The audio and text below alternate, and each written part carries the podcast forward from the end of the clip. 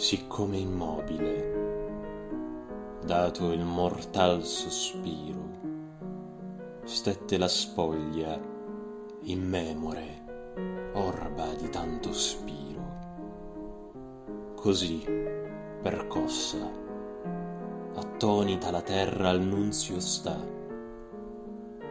muta, pensando all'ultima ora dell'uom fatale. Ne sa, onde una simile orma di piem mortale la sua cruenta polvere a calpestar verrà.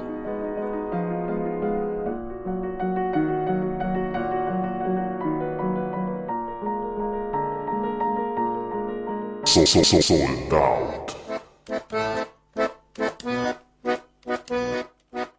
Ei fu, siccome immobile, dato il mortal sospiro, il respiro mortale di Napoleone, l'eroe francese reso immortale dai versi del Manzoni, dalle 18 strofe composte nel luglio del 1821 per celebrare la vita e le imprese di uno degli uomini più influenti della storia contemporanea, per lasciare alla storia una data che di significati nel corso dei secoli ne ha assunti differenti, in un percorso che focalizzandoci sugli ultimi decenni converge in maniera irreversibile in una direzione, quella dello sport.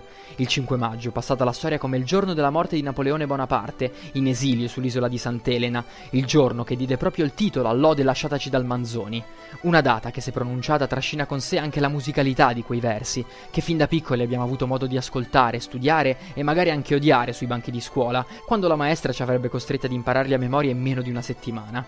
Una data al 5 maggio che però nel più recente passato per gli amanti dello sport ed in particolare del calcio ha assunto significati contrastanti e questa volta la musicalità è quella della vittoria, del tifo fragoroso dagli spalti, degli sfottò tra tifoserie, delle dichiarazioni dei giocatori di Inter e Juventus, suoni che cozzano indispensabilmente con quelli dell'altra faccia della medaglia, con la debacle arrivata proprio a pochi centimetri da un traguardo storico come sarebbe stato lo scudetto, dall'immagine di Ronaldo il fenomeno, in lacrime sulla panchina nerazzurra dell'Olimpico, un fotogramma indelebile soprattutto per i tifosi dell'Inter.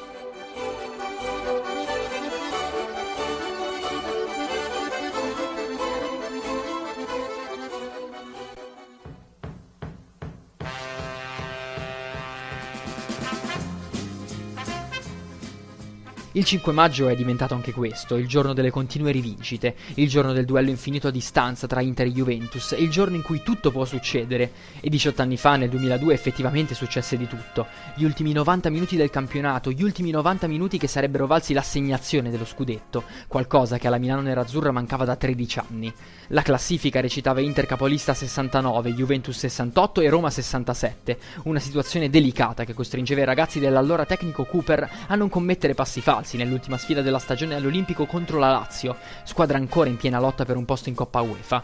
Decisamente più agevoli gli impegni delle due inseguitrici, con la Juve che avrebbe affrontato l'Udinese e i capitolini che se la sarebbero vista in trasferta contro il Torino, due squadre già salve che non avrebbero avuto molto altro da chiedere a questo campionato. L'Olimpica è una bolgia, 75.333 tifosi con gli occhi sul manto verde della capitale e con all'orecchio la radio sintonizzata rigorosamente su tutto il calcio minuto per minuto, nella speranza di sentire buone notizie provenienti da Udine e Torino.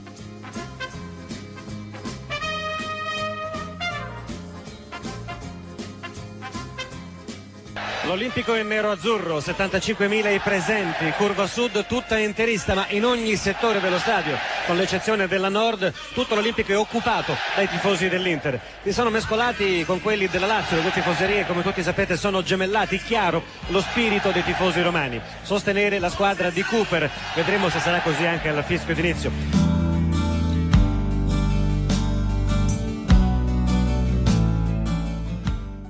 Si parte e nemmeno il tempo di calarsi nell'atmosfera bollente del primo sole caldo di maggio che da Udine arriva la notizia del vantaggio della Juve. Trezeguet sbloccata dopo un minuto e mezzo. La pressione sale sui giocatori dell'Inter, la palla inizia a pesare di più, minuto dopo minuto, passaggio dopo passaggio. Del Piero chiuderà la sfida dei bianconeri già all'undicesimo, portando il risultato sul 2-0 e archiviando di fatto la pratica senza nemmeno dover aspettare il fischio finale. Adesso tutto dipende dall'Inter.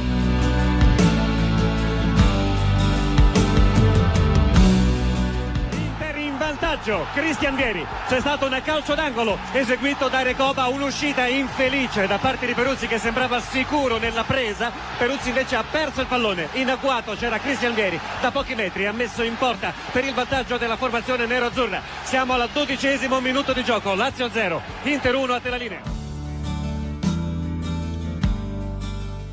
E così ha inizio, con Vieri che si traveste da uomo della provvidenza e proprio nel momento più complicato porta i nerazzurri a gettare il cuore oltre l'ostacolo. Il lieto fine per i tifosi interisti sembra scritto, come potrebbe una simile favola non avere un finale fatto di festa. Ma il calcio, come la vita è anche questo, è capace di strapparti via tante cose che poi magari verranno restituite quando meno te lo aspetti.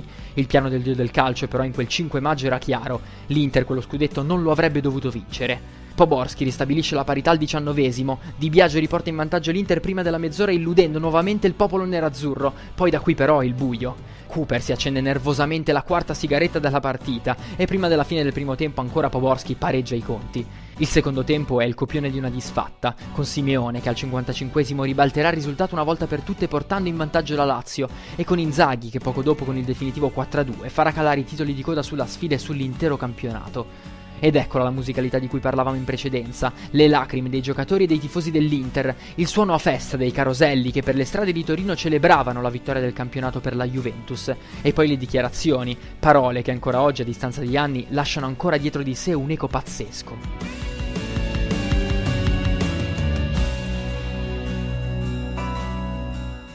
C'è poco da parlare, stiamo godendo. Questa è l'amarezza di due anni fa a Perugia e c'è qualcuno che ci guarda che ce l'ha a Perugia. Adesso! Stiamo godendo!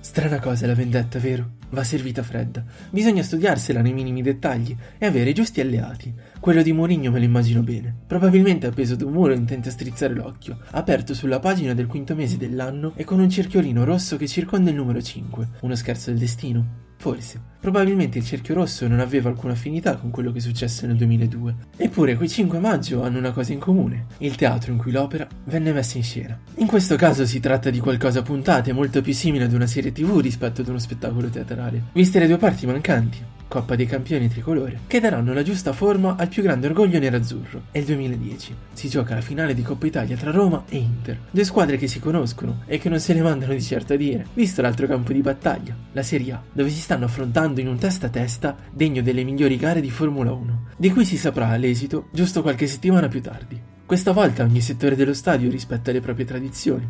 La Sud è completamente giallorossa, la Nord ospita i milanesi, che non avranno avuto alcun tipo di problema per quanto riguarda l'accoglienza, vista l'ospitalità dei padroni di casa, gli amici laziali. Rizzoli mette in bocca il fischietto e si comincia.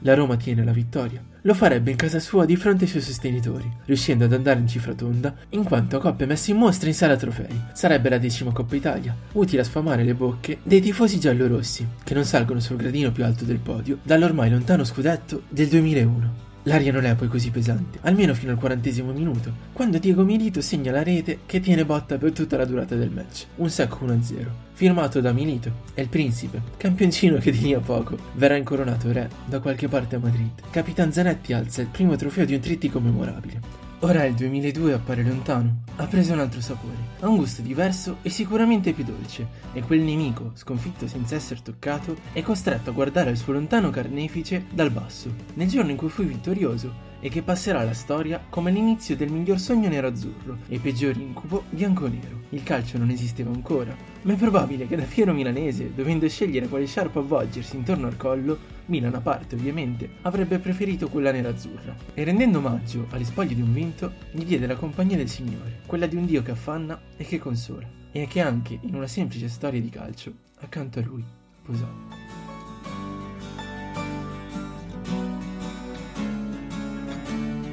So, so, so, sold out.